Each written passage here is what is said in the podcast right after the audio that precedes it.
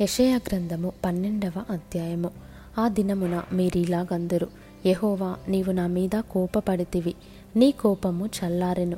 నిన్ను స్తుతించుచున్నాను. నీవు నన్ను ఆదరించి ఉన్నావు. ఇదిగో నా రక్షణకు కారణభూతుడగు దేవుడు నేను భయపడక ఆయనను నమ్ముకొనుచున్నాను.